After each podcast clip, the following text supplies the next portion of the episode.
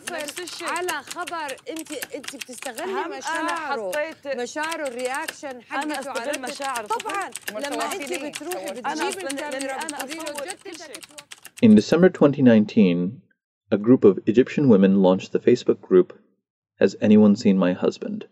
to expose unfaithful men. According to Isra Nusayr, one of the group's founders, it was imagined as a way to fill the role of the khatba.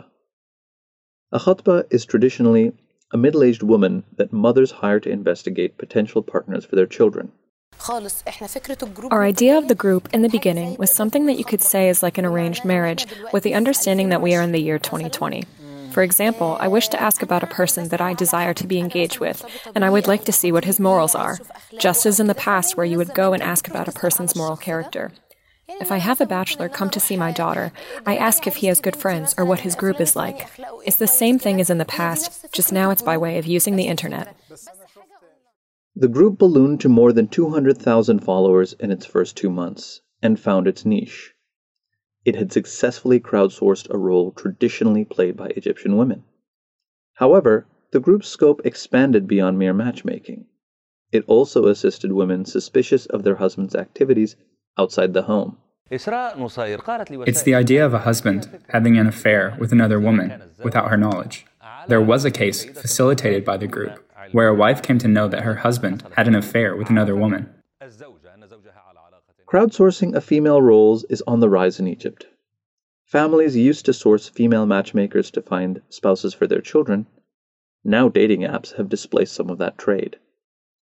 In 2019, the Egyptian food delivery app called Mumm launched a service to deliver home cooked meals directly to subscribers' homes. The app eased the burden on working mothers without requiring hiring a full time maid.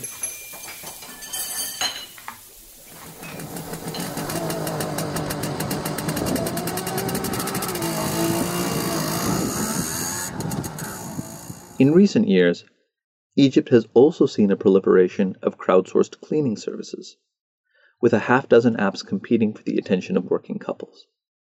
Notably, many of these on demand cleaners are men. Industries that were described as overwhelmingly female as recently as 2012 are now noticeably less gendered.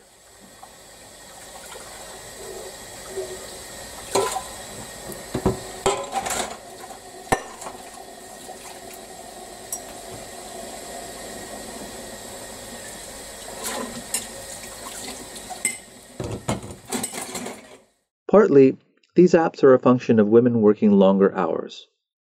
According to one study, women's average work week jumped from 30 to 37 hours between 2006 and 2012.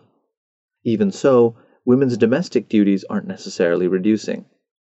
According to the World Bank, domestic unpaid work for married Egyptian women does not decrease when they join the labor market.